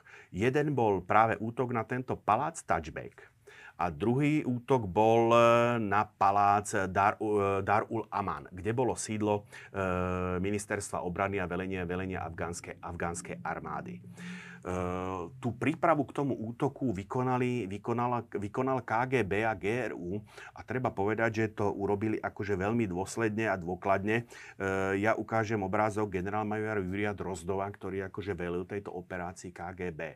Signálom k útoku bol eh, výbuch, alebo teda explózie, vyhodenie komunikačného úzla, ktorý sa nachádzal pod križovatkou ciest dvoch kabulských ulic, kde jednoducho prišlo auto, ktoré malo otvor v podlahe, e, zastalo ako keby, ako keby v kryžovatke, že sa nevie rozhodnúť. Tu chvíľ, tá chvíľka stačila, agentom vpustili do toho kanála výbušninu. E, auto odišlo, za 5 aj niečo minút nastal výbuch a to bol signálom, ako ktorý samozrejme, ktorý spustil akože celú operáciu. Samozrejme plus inštrukcia cez vysielačky. Takže veliteľ, veliteľ e, sovietských vojsk, ako sa nahlásil k generálovi Jakubovi, ktorý velil, inak bol to zase vzdialený príbuzný Amína, z, z, im sa podarilo zaizolovať ho e, v kancelárii a tam došlo k situácii, že oni boli zabarikádovaní v tej Jakubovej kancelárii, ktorý bol spútaný, afgánska ochrana držala chodbu a zase prisunutá jednotka GRU akože držala prízemie. A tuto tento stav trval niekoľko hodín. Medzi tým sa to ťažisko bojov premieslo, prenieslo zase k tomu palácu Touchback, a teraz pamätníci sa e, rôznia, či to bolo 18.30 alebo 19.30, vyrazili vy, pra, po tom signále, že jednoducho bolo prerušené spojenie, vyrazilo, vyrazili niekoľko tých skupín specnazu moslimského práporu a Zenitu e, po svojich cieľoch. Prvá bola e, skupina, ktorá zlikvidovala e, práve tento prápor vyzbrojený, vyzbrojený tankami. E, velil tomu nadporučík, e, alebo kapitán Sachatov, zástupca veliteľa moslimského práporu. A tam bol práve, oni zistili, že oni sú tam dva tanky, sú tam štyri tanky a e, zdvojená ostraha. Nič menej ako, a jednotka stála akorát pri, pripravená na rozdelenie. Tak oni urobili takú fintu, že jednoducho e, z tej kolóny sovietskej sa oddelilo jedno nákladné auto, prišli a žoviálne takto zamávali na to afgánskeho veliteľa, že nech príde k ním. On v domnení, že sa ide len porozprávať, ako prišiel, oni ho zdrapli, vyhodili ho na korbu a v tom momente začali po tých Afgáncoch páliť, akože a e, v zápäti ako, e, ušli, e, skrli sa za terénou vlnou, kde boli ostatné jednotky a jednoducho. E, prosto tento prápor sa im podarilo rozohnať. E, s tým, že ale velenie štábu tohoto práporu sa zabarikádovalo v budove štábu, ale ako bolo izolované. V zápäti postupovali dve ďalšie jednotky po tejto ceste smerom k paláci. To bola tá kľúčová vec a e, boli podporované, prosím pekne, toto je protilietadlový 23 mm štvorkanón Šilka. Tie boli rozmiestnené a zhruba aj tak, ako je tento obrázok a poskytovali palebnú podporu a tá palebná podpora mala práve vyvážiť, by som povedal, tú prevahu 5 ku 1 tých Afgáncov. Mm-hmm. Treba povedať jednu vec. Samotní tí, jak, jak to naplánovali, tak e, odhadované straty boli 50 ako sovieti. Sovietské. Tam sa ešte stala taká, stala taká vec, že veliteľ, e, plukovník Kolesník, spolu, veliteľ z tých, celého toho útoku, e, plukovník, e, plukovník Géru Kolesník, v danom momente ale podliehal ako KGB. To je práve to je tá zložitosť tam, že dokázali sa dohodnúť. Spolu s veliteľom toho moslimského práporu, majorom Cholbájom, ja ukážem obrázok ďalej, išli si schváliť ten plán toho útoku, deň pred tým útokom si ho išli schváliť k veliteľovi sovietských poradcov Magometovi, uh, podľa mena Kaukazan, a uh, veliteľovi miestnej rezidencie KGB Ivanovovi. No a problém bol, že akože páni si to pozreli, akože povedali dobre, dobre, ale podpis nedali. Akože ani keď i Slovene Kolesník akože im to akože naznačoval, tak potom, e, Cholbájo potom spomínal, akože keď opustili tú miestnosť, takže Kolesník na neho tak pozor hovorí, reku, a vieš čo, Chabib Žan, že a keď sa to prevalí všetko, tak poviem, že si sa ožral, že to spískal ty. On hovorí, že a e, ten Cholbájo hovorí, že a ja som nevedel, či to v danom momente myslí vážne, alebo nie. No, ale ako napokon teda, ako Cholbajev sa hovorí, že až potom si uvedomil, že to bol žart, pretože on s tým kolesníkom, oni boli na jednej lodi v danom momente. No, a práve to bolo to, že jednotky, e, ktoré podliehali ako ten Zenit a Grom, e, plus zabezpečené jednotkami moslimského práporu mali postupovať ako po tejto serpentínovej ceste. Lenže vo chvíli tu už došlo k strelbe, Takže samozrejme okamžite bol, bol vyhlásený poplach a jednotka išla cez prvú serpentínu, už e, to je niekde v reáli, tu tá cesta vtedy viedla tadialto. Oni už vied, išli v e, palbe. V tom chvate, pretože ako troši, tam do, došlo k tomu, že, tá, že došlo k neočakávanej strelbe v priestore toho tretieho práporu, došlo k premiešaniu druhej, tretej, tretej skupiny. Jedna mala BVPčka, druhá mala BTR ako transportéry a tie slabšie chránené transportéry sa ocitli v čele kolóne. A jednoducho prvý z nich bol zničený už niekde tu, pri, tej, pri, pri tejto prvej serpentíne serpentíne. E, našťastie Vlvičovi sa podarilo zatiahnuť ako kustenie, dostať sa, dostať sa do slepého uhla. Z neho vyskočila posádka, ktorá začala postupovať tuto hore týmito schodmi a zbytok, e, zbytok tej kolóny postupoval ďalej. Niekde tu došlo k zásahu druhé, druhého, e, druhého transportéra, ktorý sa dokonca prevalil aj zvalil akože do, ne, do zišiel z cesty. E, vodič spanikáril, alebo veliteľ, veliteľ tej mašiny spanikáril, začal obrovsky kričať o pomoc a doslova do písmena, až keď e, niekto mu vytrhol, až keď mu vytrhol ako niekto sluchátko, tak jednoducho vtedy predsa, lebo zahltil éter ako týmto. No ono zdalo sa, že jednoducho naplňa sa ako ten kritický scénár, pretože ešte nedošli ani do pol cesty, už mali zničené dve autá. V zápätí tá smola ich pok- tá smola pokračovala, pretože prišli na, tú, na tento ohyb a tu dostala vedúce, vedúce vozidlo BMP, dostalo zásah zo šílky, omylom, vlastná palba. Dneska sme to už tu mali. Našťastie, akože nebol tá vozidlo, bolo zničené, len došlo k zásahu sania do motorov. Ten motor, ten motor zhasol. No ale akože zastala tým pádom celá kolóna a v zápätí bol zasiahnuté ďalšie BVPčko. Mm-hmm. Ale v danom a e, na veliteľskom, na veliteľskom BVPčku, e, pres, e, sa, keď sa už tie veci kazia, tak sa kazia kvalitne, sa prerušilo spojenie. Našťastie, a tu sa prejavil talent majora Cholbájeva, ktorý okamžite, ktorý tu bolo zriadené veliteľské centrum, mm-hmm. on okamžite pochopil, ako že došlo k strate spojenia, videl kritickú situáciu, vybehol na takú výšinku vedľa, vedľa tých zakopaných šiliek a navádza, navádzal ich palbou. Napokon ako paralelne akože boli ďalšie skupiny, ale tam tam to nebolo také dramatické, ktoré útočili na postavenie druhého a prvého prápora a ďalšie dve šilky to palebne pokryli. Ale hovorím, to, to jadro, to gro sa dialo v danom momente na tejto serpentíne. Takže podarilo sa sústredenou palbou dvoch, e, dvoch tých šiliek sa podarilo jednoducho Afgáncov pribiť o zem. Dokonca tam došlo k e, nehode. BVPčko prešlo dvoch bojovníkov z Pecnazu jedného zabilo, jednému, jednému rozmiaždilo nohu.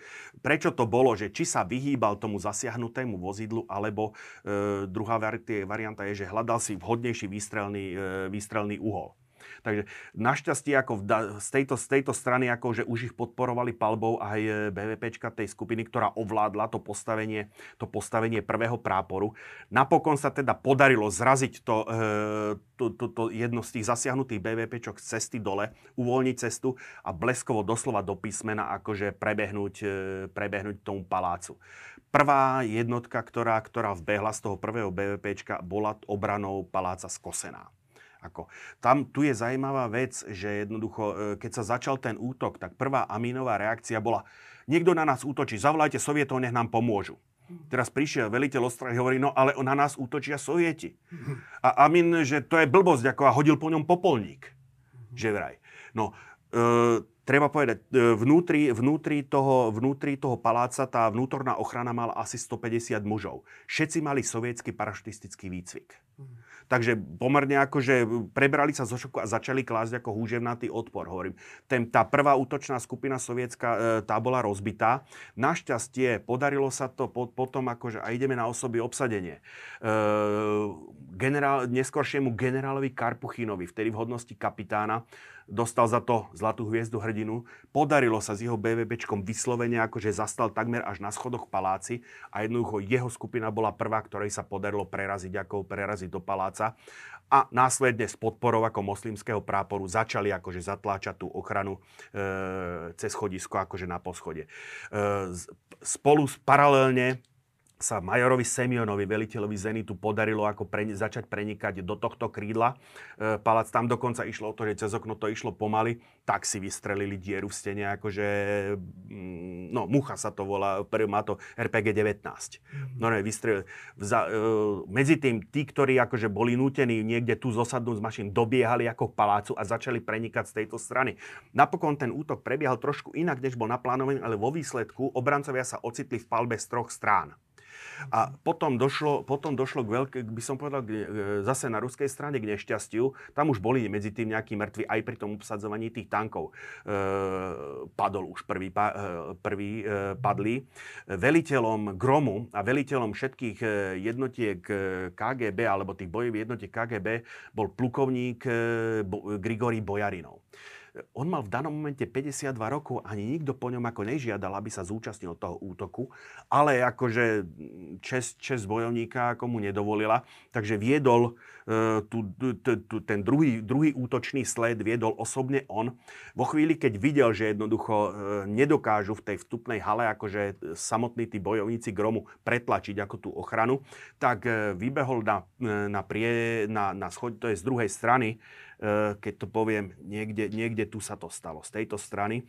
Vybehol pred palác, aby zavolal posily. V danom momente akože ho zasiahla gulometná dávka. Podľa očividných, podľa svetkov, e, ktorí tam boli, jeho nezasiahla priama, jeho zasiahla odrazená gulka. Mm-hmm. Prestrelil mu šiu, bol na mieste, na mieste mŕtvy. Ve, velenie po ňom sa ujal, e, to je kapitán prvého stupňa, to je námorník. Aj keď tri hviezdičky, tri hviezdičky, je to ekvivalent plukovníka Evald, Evald Kozlov napokon spoločnými úsilím všetkých tých troch e, e, alebo štyroch, keď do toho započítame moslimský prápor, pretože jednu vo chvíli, keď videli vojaci moslimského prápora, ktorí pôvodne nemali vstupovať do paláca, ale jednoducho videli, že ten odpor je silnejší, tak sa zapojili do toho priamého boja za asi za 43 minút od momentu, ako vošiel prvý e, bojovník z Pecnazu do paláca, alebo teda ako, ako sa začala tá operácia, tak za 43 minút bol odpor potlačený. No a teraz e, Amín bol zabitý a existujú dve verzie, e, dve verzie, ako sa to stalo. Prvá je verzia veliteľa Zenitu Semionova, ktorý hovorí, že bol zabitý e, granátom, ale Semionov bol zranený a priamo na mieste nebol. Ten, kto bol priamo v tejto miestnosti, bol major Cholbájev, veliteľ, veliteľ moslimského práporu, neskôr dokonca plukovník, ktorý hovorí, že videl na vlastné oči Amína s prestrelenou hlavou. Tam potom ho e, Cholbájev ako, mm, on o tomto ako vydal niekoľko, by som povedal, svedectiev, ako dal niekoľko rozhovorov, kde veľmi farbisto opisoval, čo sa tam stalo.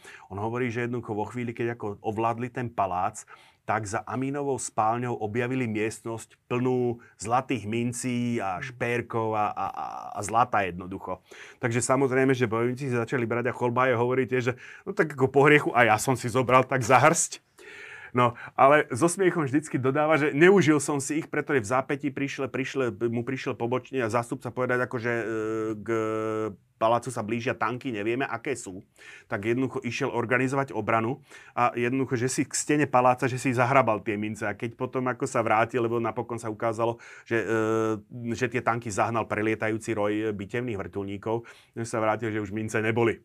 Hm. Takže, takže e, telo Amína bolo zavinuté do koberca a potom pochované, pochované niekde pri stene paláca, potom, potom ale bolo to prenesené, aby sa to jednoducho nestalo nejakým, ne, no, skrátka, aby sa nevedelo, tak, aby, aby sa nevedelo, kde je, kde je pochovaný. Takže e, ja sa zastavím trošičku pri Karpuchinovi, lebo pri tom už nebude, pri, pri tom, ktorý ako v podstate e, bol prvý, e, prvý, komu sa podarilo, jeho útvar bol prvý, komu sa podarilo preniknúť do e, paláca Touchback. Karpuchin ešte raz zasiahol do histórie ako Ruska, dá sa povedať. To už bol veliteľom špeciálnej jednotky Alfa. Bol to on, kto mal za, no, za úlohu. Mal za úlohu blokovať Jelcinovú daču počas prevratu v roku, počas tých udalostí v roku 1991 v auguste. E, dosť, by som povedal, nikto nenašiel sa ten, kto by mu dal e, on takto ústne dostal inštrukciu, že ako má zadržať oného, e, zadržať Jelcina, ale uh, on si bol vedomý toho, že je to veľmi ošemetná vec a hovorí, dobre, tak mi to dajte akože tak, ako sa to má. Normálne inštátovou cestou mi dajte ten rozkaz. A v danom momente sa nikto nenašiel, kto by mu ten rozkaz dal. Takže uh, ten Jelcin uh, z tej dače odišiel do Bieleho domu, začal organizovať ten odpor. A druhýkrát e, zase mali, keď pripravovali útok, e, mali dosta, dostali rozkaz od Kručkova pripraviť útok. Zase bol pri tom akože Karpuchin a zase zahral tu, že jednoducho e, zburili sa, nie zburili, bo to bola taký odpor proti, proti tomu, proti Kručkovi, ako povedali, to je, to je sebevražda, ako jednoducho, to by boli jatka. Takže toto, toto, rozhodlo, toto rozhodlo dvakrát v prospech, v prospech Ruska. Dobre, e, takže e, všetci títo štyria dostali, dostali e, Zlatú hviezdu hrdinu, hrdinu Sovietskeho zväzu. Toto je jedna inak z posledných fotiek ako Bojarinova. Tu je ešte ako, e, to je fotené v roku 1989. Cholbájev, on hovoril, že tiež dúfal hviezdu, Zlatú hviezdu hrdinu, že dostal, dostal len, len v úvodzovkách Leninov rad. Mm-hmm. E, keď Kolesník podával hlásenie Ustinovovi, tak Ustinov si hneď všimol, akože e, plán operácie nie je podpísaný. A ešte hovorí, že tak predsedil, že no dobre, no že to nepodpísal ako ten prefíkaný Magometov, že to ešte chápem, ale prečo to nepodpísal Ivanov? Takže e, boli všetci akože veľmi nadšení, dokonca pamätníci hovoria, že Ustinov prvý a posledný krát v živote vyprevadil svojho podriadeného až ku dverám. Mm že to bolo ako to bolo... Koľko mali sovieti straty? Tam mali no, veľké, nie? Straty, oficiálne sa uvádza 16, mm-hmm. ja som napočítal 20.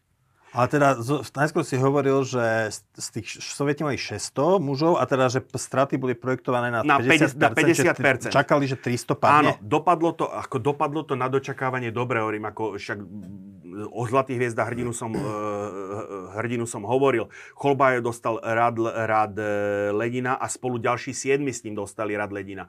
Ďalší 14 dostali rad bojovej červenej zástavy a plus ďalších 73 ďalších vyznamenaní bolo rozdaných. Takže skutočne akože, ako tá operácia, samozrejme s veľkým šťastím, ale bola prevedená akože excelentne. Straty na afgánskej strane? Straty na afgánskej strane z tých 3000, cirka 1700 e, padlo do zajatia, alebo bolo, bolo, bolo zranených. E, nejakých 200-300 tam bolo mŕtvych. Mm-hmm. A ten zbytok sa jednoducho rozutekal najdlhšie kladol odpor práve akože tuto v tomto akože tá, e, ten štáb toho tretieho práporu, ktorý bol prakticky atakovaný prvý, ale akože ráno jednoducho e, nad ránom, lebo to trvalo celú noc, ja to hovorím veľmi zrýchlene, nad ránom e, sa jednoducho ako im podarilo ako uniknúť dohovor. E, tu treba povedať, moslimský prápor stratil 7 ľudí, hmm. ale z toho 5 vlastnou palbou. Hmm. Nad ránom totiž to sa zistilo práve tuto, že e, jeden zase e, ne, ne, neprehľadali úplne budovu, ostali tam nejakí, nejakí afgánsky bojovníci, ktorí jednoducho nad ránom e, začali, začali strieľať ako e, po sovietských vojakoch. Okamžite z dvoch strán zautočila jednotka e, moslimského práporu, z druhej strany zautočila jedna z čiat 9. roty e, 340, 345. pluku a e, výsadkári zle identifikovali protivníka, začali páliť na moslimský prápor. Hmm. Kým sa jednoducho jednému z dôstojníkov moslimského práporu podarilo dostať k tým výsadkárom a povedať im, že, že strieľajú na vlastných, tak eh, výsadkári zabili 5 vojakov. Hmm. Čiže ako zo 7 ľudí, zo 7 e, strát, zo 7 zabitých moslimského práporu v tejto akcii 5 padlo tou priateľskou palbou. Takže ono je to v dejinách vojenstva, je to viac než e, časť častejší, častejší alebo veľmi častý jav. Tuto, to je to dva, to, všetko tieto tri zábery sú autentické zábery z 27. respektíve 28.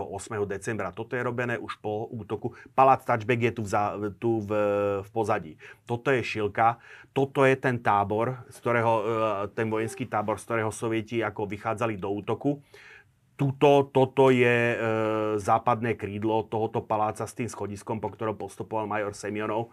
E, toto, už sú, toto sú vojaci moslimského práporu, ktorí akože držia, držia e, e, hliadku na vzdialenejších, na vzdialenejších prístupoch.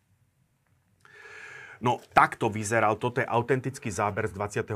ráno to je pozorne nevidne. Tu sa bo intenzívne, tu, sa, tu prerazili ten vchod tou, e, tou RPGčkou do toho paláca.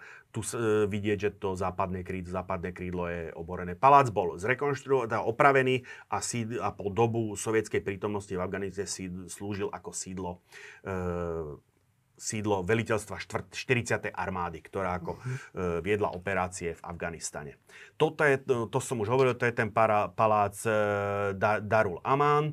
E, tam je taká situácia, jednoducho niekoľko, dá sa povedať, hodín držali, akože vzájomne sa držali ako v, v klinči ako sovietské, sovie, sovietské jednotky a afgánske jednotky, keď dorazili jednotky 103. výsadkovej divízie, takže ako vojovníci GRU, akože ich tak škoda, škoda hovorím, no chlapci moji, tak choďte si akože zachráňovať veliteľa, lebo ten, kto bol jednal s tým e, generálom Jakúbom, bol práve, uh, myslím, veliteľ alebo zástupca veliteľa 103. 103. výsadkovej divízie.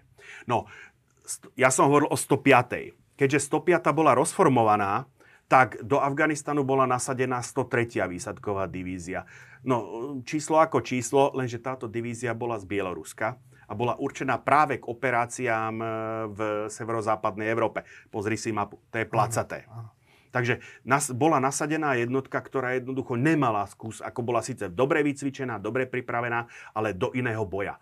A ono sa to potom prejavilo neskôr e, pri práve e, pri tých operáciách uh, stratená marakánska rota a tak ďalej, akože kde jednoducho museli, uh, už, tie, už tie prvé boje v uh, operácii Kunduz ukázali, že jednoducho to, čo sa naučili počas toho, v, tom, v, tom, v tých svojich výcvikových táboroch v tom Bielorusku, tí výsadkári ako musia do značnej miery ako modifikovať. Ja som spomínal generála KGB Juria Drozdova. Je to on, kto, kto dodal plány vnútorné plány paláca, kto zor- on zorganizoval to vyradenie tej komunikačnej siete. Ja som čítal pamäte dôstojníka sovietskej rozviedky plukovníka Rostovceva, ktorý si tak povzdychol, že čo, čo, že, čo chýba z propagovaniu ako sovietských tajných služieb, že nemáme Jamesa Bonda. Mm-hmm. Ja by som mu oponoval. Tento človek by svojim životom a tým, čo akože dokázal, keby si niekto dal tú námahu, podľa mňa, tak ako jeho život by skutočne mohol slúžiť ako predloha mm-hmm. e- operácií Jamesa, toho, toho, toho, toho, čo poznáme ako, ako Jamesa Bonda. Samozrejme, akože s Drozdovom sa viaže ešte taká jedna, jedna historka. Už keď bolo po všetkom na druhý deň, tak Drozdov zabavil Amínov Mercedes, a samozrejme v civile sa prevážal ako, teda prevážal ako plnil nejaké úlohy, robil ne. Ale keď sa priblížil práve k tomu obsadenému, mini, obsadenému mini, bud, k tej obsadenej budove ministerstva obrany, tak e, samozrejme veľkou rýchlosťou, tak vystresovaný strážny e, zhodil z pleca samopal a začal na jeho auto strieľať.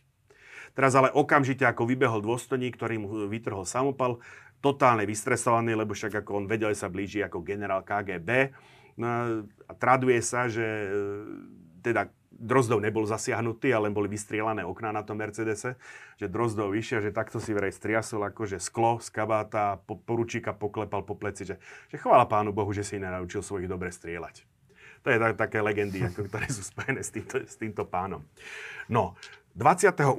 ráno a sme pri Babarakovi Karmalovi. Medzi tým, on inak priznám sa, on už pri tej prvej, pri tom pokuse otráviť ho, toho Amina. 14. decembra Amina jeho priviezli v sovietskej uniforme na základňu Bagram, len potom, ako keď, keď ho ten lekár na veľvyslanectva zachránil, tak potom ho zase odviezli naspäť, aby nebol poznaný.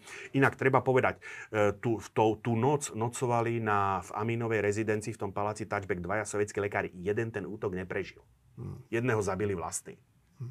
Alebo tak to vyzerá byť. Takže 28. ráno bol vymenovaný ako za hlavu predsedu revolučnej rady a hlavu štátu Babra Karmal, ktorý potom, ako preto hovorím, že mojej generácii je známy, lebo ako to bolo veľmi časté meno spomínané v správach prvú polovicu 80. rokov. Potom po nástupe Gorbačova 86. alebo 7. 6. ho vystriedal eh, Muhammad Najibullah úprimne povedané, aj e, moji afgánsky spolužiaci sa o ňom vyslovovali akože veľmi nelichotivo. Je to bývalý, bol to bývalý šéf e, tajnej služby a že dosť brutálny človek. Mm-hmm. Skončil, e, skončil neslávne, síce pád svojho režimu prežil, ako keď sa moc mocili mujahidíni, tí ho žiť nehali, ale ako m, neprežil nástup Talibanu. Čo sa stalo s Babrákom? Babrak, pokiaľ viem, dožil v Moskve. Mm-hmm. Dožil v Moskve v exile. Čiže keď skončila no, vojna, on odišiel z Áno, on, hej, jeho okamži- on bol, bolo jasné, že on tam nemôže zostať. Ako, takže ako jeho previedli do, do Moskvy a pokiaľ viem, tak dožil v Moskve. Trochu osud, ktorý zopakoval Hamid Karzaj, že? Áno, no takých, hej. Takže ty, e, v, počas fakticky ten prelom decembra, januára prvá polovica februára 1980. Toto je trasa pre, presunu 103. výsadkovej divízii cez Kušku a cez Termes sa jednoducho e, tými úzkými údoliami jednoducho postupne sovietský zväz behom, behom toho mesiaca obsadzoval. Ale zase to vidí, to tá tmavo šedá. To je zhruba územie, ktoré akože napriek všetkému úsiliu kontrolovali. Tu treba povedať, že v čase vrcholného nasadenia tých eh, sovietských vojakov nebolo viacej ako 120 tisíc. Tak sa udáva v tom Afganistane. Porovnaj Vietnam 500 tisíc. Čiže nehovorím, to boli celý čas tí istí vojaci, akože, ale ako jednoducho, ten najväčší početný stav, eh, keď bolo po všetkom, tak straty sa uvádzajú asi 15, cirka 15 tisíc 15 eh, tisíc vojakov, alebo teda 15 tisíc obetí. No, Sice e, ono sa zdalo v tom januári sa zdalo, že ono to predsa len pôjde. Sice m, viaceré jednotky, ani nie, že sa zbúrili, oni sa v zásade tie afgánske jednotky začali rozpadať. Mm tí ľudia, e, tí, tí vojaci, ktorí boli nespokojní a tak ďalej. Samozrejme, to vnímanie tých šuraví sa okamžite zmenilo, lebo z priateľov sa zrazu akože e, zmenili na útočníkov, na interventov. E, dochádzalo k ako keby vzbúram, ale tie vzbúry ako, samozrejme, e, ak tam boli sovietskí poradci, títo väčšinou neprežili. Mm-hmm. Ale tie, ten prvý mesiac mali sovietské jednotky príkaz nezapájať sa do bojov. Takže oni dokonca neskôr ku vlastnej škode, keď e, afgánsky tí vzbúrenci odvážali z tých kasární výstroj, výzbroj, Nezasahoval dokonca. Čiže nezasahovali do bojov medzi afgánskou armádou a tými povsta- povstalcami? A... Nie, ako, ako keby snažili sa vyslovene obsať územie, ale ne, nebránili, ani, aj hovorím, ani nebránili, ako vo viacerých prípadoch viem, že ani nebránili odvozu, odvozu zbraní a munície, že v, pozeral sa, pozerala sa na to výsadkárska rota z kopca, volal vrtulníky, akože, aby zničili konvoj, ktorý práve odváža zbrane a bolo mu odmietnuté. Niekoľko prípadov takýchto sa stalo.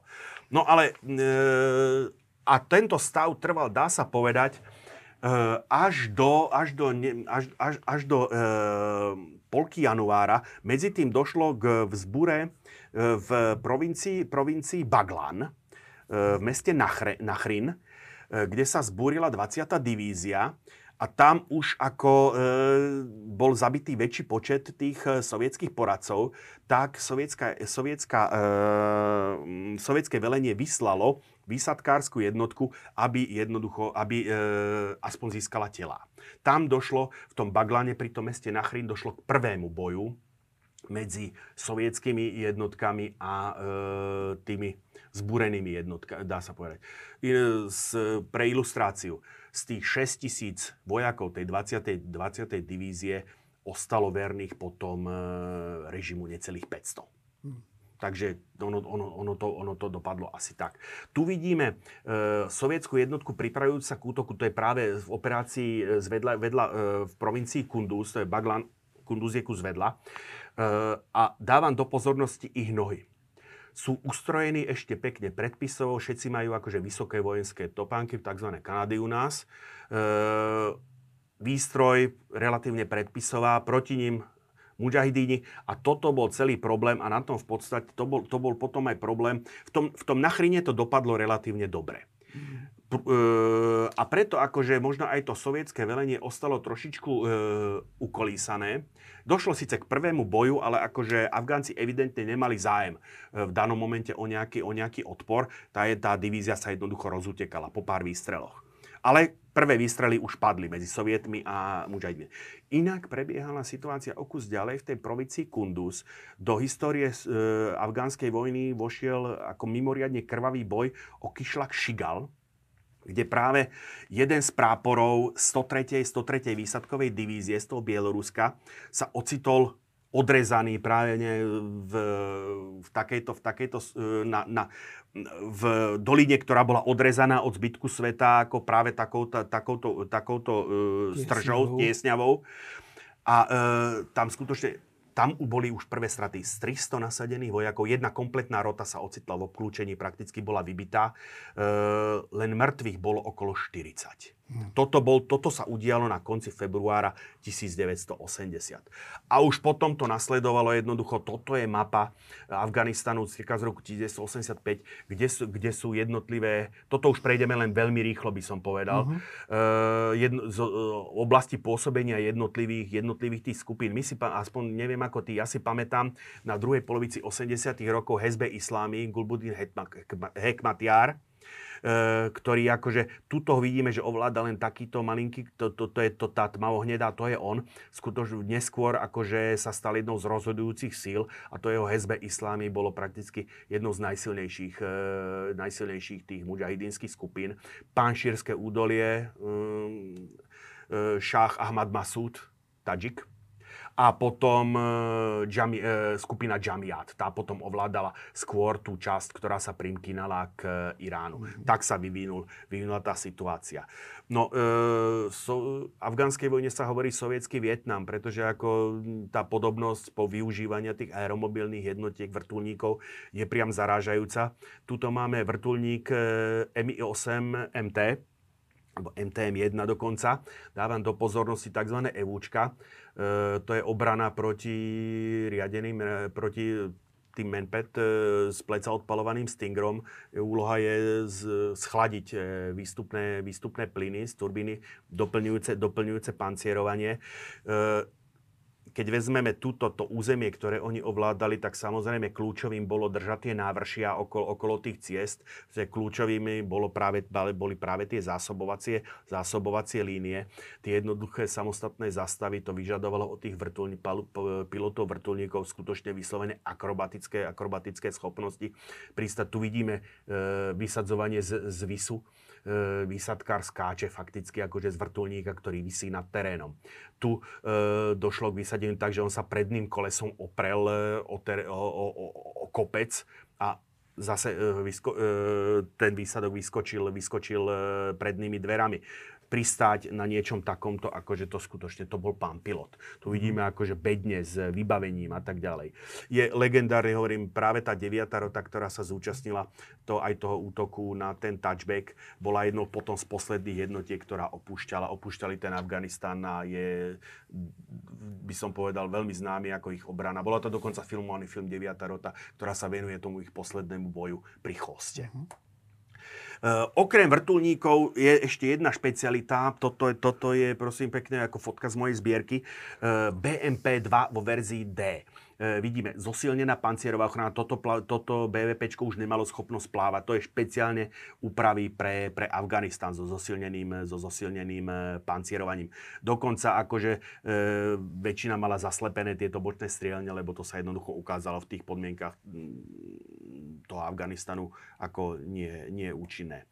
E, ten boj sa potom samozrejme zvrhol práve akože na rôzne nájazdy, čistiace operácie. Pri tom množstve 120 ľudí ten sovietský, tá sovietská armáda nebola schopná udržať. 120 tisíc. 120 tisíc nebola jednoducho schopná udržať. A to ešte musíme z toho videli tylové služby a bojovníkov a tak ďalej. Mhm. Takže tuto. A ak som upozornil, toto je záber už z druhej polovice 80 rokov. Ak som predtým, ja to vrátim, všimni, pekné ustrojenie Kanady. Mm-hmm. Dívaj, všimni, čo má tento na nohách. Tenisky. Uh, ani jeden z nich nemá prepisov obu. Ja som, keď som študoval v Odese, mal som dvoch spolužiakov, ktorí prišli z Afganistanu. A viem, že tenisky boli najobľúbenejšou, uh, najobľúbenejšou obuvou pre vojakov, ktorí prešli týmto nasadením v Afganistane. Tie Kanady boli tvrdé, ťažké, a hlavne tou tvrdou podrážkou šmýkali sa po tých skalách. Mm. Takže preto akože e, vidíme už charakteristický klobúk. A, e, ani jeden z tých vojakov nemá, títo už zďaleka nie sú akože ustrojení predpisovo. Tento má AKM, tento je vybavený AK-74, vypočúvajú akurát zajatého, zajatého mužahidína. Toto bol v podstate, tá vojna sa zmenila a to, bol ten, to je tá, zase tá analogia s tou e, vietnamskou vojnou na neustále dobíjanie už raz dobitých území, pozícií, jednoducho, to je to, a to strašné vojsko demoralizuje, keď musí tú istú kotu dobíjať niekoľkokrát, lebo oni ju síce dobili, ale, nikdy, ale nemali dostatok prostriedkov alebo dostatok mužstva, aby ju udržali, aby ju obsadili.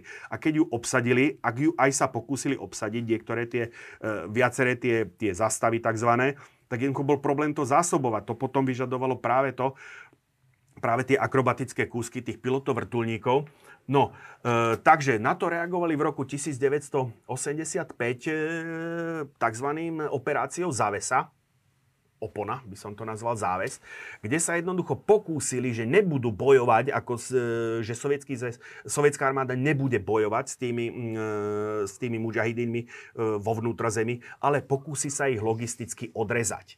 A e, jednoducho došlo zase k navýšeniu. Tu vidíme špe- zase, jak som hovoril, BMP 2D, takisto špeciál pre Afganistan MI-24 vo verzii P, vybavené dvojhlavňovým, dvojhlavňovým 30 mm kanónom.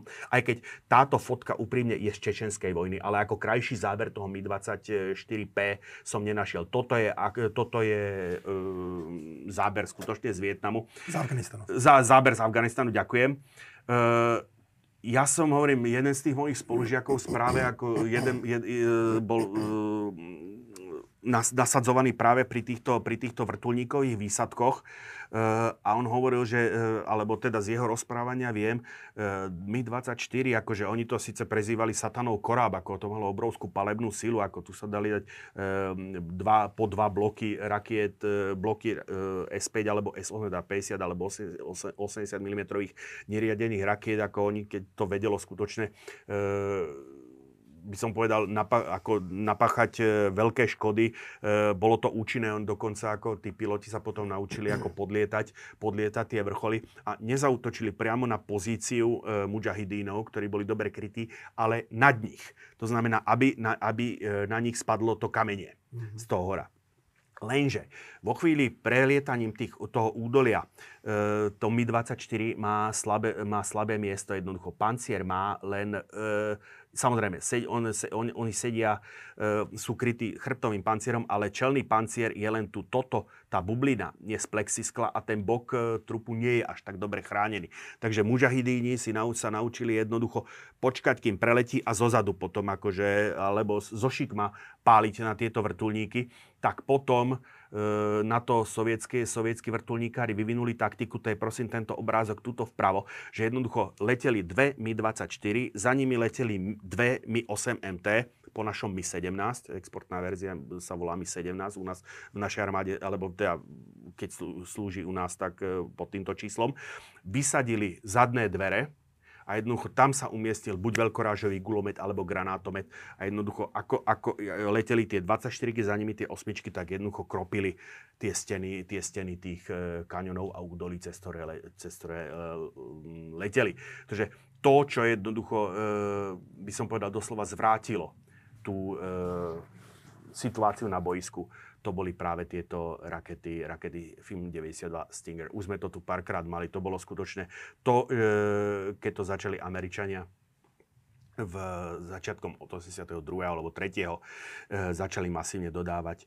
V tom momente, e, v tom momente jednoducho už tí sovieti sa mali s tým obrovský problém, obrovský problém vyrovnať, lebo tými Stingermi vedeli zostreľovať tie rakety rýchlejšie než, alebo aj, tie, aj by som povedal, urobili problém už z obyčajného pristávania mm-hmm. na tých letiskách. To akože e, piloti, dá, sa nájsť na internete spomienky sovietských pilotov, ktorí mali pristávať bagrame a tak ďalej. Ono to bol kaskaderský on, lebo on musel do poslednej chvíle držať výšku e, nad, nad dostrelom Stingerov a potom to musel zobrať akože veľmi prudko akože dole. Takže to bola vyslovene, vyslovene akrobatická, e, to vyža, vyžadal veľmi skúsených e, pilotov. No, takto to tak toto potom dopadalo, keď, keď, keď sa niečo pokazilo zo strelný Mi-8 MT. Tu vidíme ako práve vybavený ako e, závesným systémom pre bloky. Toto sú, to sú bloky pre, 5 cm, pre tie rakety S5. Tuto je zničená, zničený vrtulník Mi-24. Tých vrtulníkov akože tam boli zničené stovky.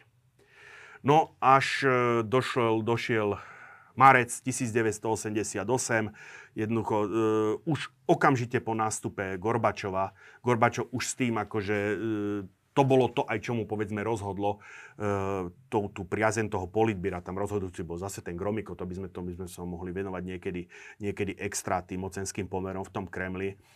Uh, ako náhle nastúpil, nastúpil, uh, ako náhle sa stal generálnym tajomníkom, v tej chvíli začal ako stiahovať ako sovietské vojska od toho 86. To, on už potom postupne sa začal znižovať tie stavy. Definitívne rozhodnutie alebo definitívne oznámenie prebehlo v marci 1988 s tým, že posledná jednotka opustila sovietský zväz. E, teraz nemyslím oficiálne, ale neoficiálne vo februári 1989 a bola to práve tá 9. rota 345. Ktorou to aj všetko začalo. Ktorou to svojím spôsobom paradoxne ako keby začalo. No, e, čo sa týka, tu som si neodpustil tento záber. To je prosím pekne tank T-62M. E, Mali sme, mali sme reláciu o tankoch, tank zo začiatku 60. rokov, toto je jeho modernizovaná verzia. Ja som tam spomenul jednou vetou, že tieto tanky boli nasadzované v Afganistane e, in, takmer intenzívnejšie, ak to dovolili ako zásoby, než povedzme moderné tanky T-72, lebo v tom členitom horskom priestore tento tank predsa len mal vyšší rozsah námeru, než ten, mhm. než, než ten nízky T-72. Paradoxne v tom členitom prie, horskom priestore sa ukázalo, že aj to, tá štvorčlená posádka dokáže byť efektívnejšia boji, než e, ďalší problém a to je nespolahlivý, nespolahlivý automatický nabíjač. Mm. To bol, vo chvíli, ako náhle sa niečo stalo s tým nabíjačom, ten tank bol zneschopnený. Takže aj mne, tí moji spolužiaci hovorili, že ako je, e, vždycky mali radšej, keď ich sprevádzali do boja tanky T-62 než e, T-72. Mm. Napriek tomu, že toto je, toto je hraničný prechod e, Kuška, tzv. most priateľstva, napriek tomu, že sa to tvárilo ako víťazstvo pod veľkými vlajkoslávami, ako pre ten sovietský zväz, eh, to bol geopolitický debakel a v konečnom dôsledku pre tú chradnúcu sovietskú ekonomiku, lebo tie možnosti tých chruščových ako Siginových reforiem sa v druhej polovici 70. rokov začali vyčerpávať. Začiatkom 80. rokov to, čo mu Rusi hovoria dodnes ako 5 ročinca veľkých pohrebov, keď začali jednoducho vymierať ako tí eh, Brežneovi, Brežneovi e, no, súputníci. Potom... No ono nie najskôr. Prvý bol Kosigin. Aha. Potom bol, potom bol e, Suslov. Ja sa možno vrátim len ako na ilustráciu toho, jak to bolo s tými duševnými silami toho Brežneva, ktorý býva uh-huh. dosť často zosmiešňovaný. Keď zomrel Suslov, to bolo pár mesiacov pred samotnou Brežnevou smrťou začiatku roku 82. E, na jeho miesto sa podarilo pretlačiť sa Andropovi na miesto druhého tajomníka UVK komunistickej strany Sovjetskej zem. Napriek tomu, že ambície mal Gromiko, ale fakticky uzavreli tichú alianciu. Andropov sa dostal, bol, na, bol korunným princom. A teraz myslel si, výborne, obsadím post, môj post šéfa KGB svojim človekom, Čebrikovom došiel ráno na zasadnutie politbíra a zistil, že je menovaný Brežnevo priateľ Fedorčuk, nocou privezený z Kieva. Takže e, v tomto smere ten Brežnev skutočne ako napriek tým svojim v tomu fyzickému chradnutiu do posledného okamihu, do posledného dychu si udržiaval ako tú kontrolu, kontrolu nad, e, nad, tou, nad tou vládou a hlavne nad, tom, nad tou personálnou politikou. Takže toto je v kocke. Samozrejme tú druhú polovicu vojny, teda tú, to nie druhú polovicu vojny, ale to, čo sa dialo už potom tú gerilovú vojnu, to boj s tými mujahidinmi, e, boj v Pankšírskom údolí, pritom ten Kunduz, ten boj o e, e, Kišlak Šigal, to bol len začiatok ten Kunduz a ten Baglan to boli najodbojnejšie ako e, provincie. V tom Kunduze sa bojovalo akože systematicky, teda nie systém, tam, bo, tam sa bojovalo sústavne. Takisto provincia Herát, e, Pankšírske údolie som už hovoril. Takže tomuto niekedy, ak bude chuďača, môžeme sa pozrieť ako on, ale to je, priznám sa, to už je skutočne pre fanúšikov, pre fanúšikov vojenskej histórie. Tú časť tej gerilovej vojny som zobral tak chocke. Hovorí, koniec e, prelom roku 88-89 stiahnutie sa sovietských vojsk. Posledný veliteľ 40. armády sa volal Gromov. Dobre, Andrej, ja ti ďakujem. Ďakujem aj vám, milí diváci, že ste si nás dnes zapli. Uh, dúfam, že sa vám naša relácia páčila. Ak áno, dajte nám like a stante sa odberateľmi kanála Postoj TV. Potom už žiadna podobná relácia neunikne vašej pozornosti. Dovidenia a pekný deň. Dovidenia, všetko dobré prajem.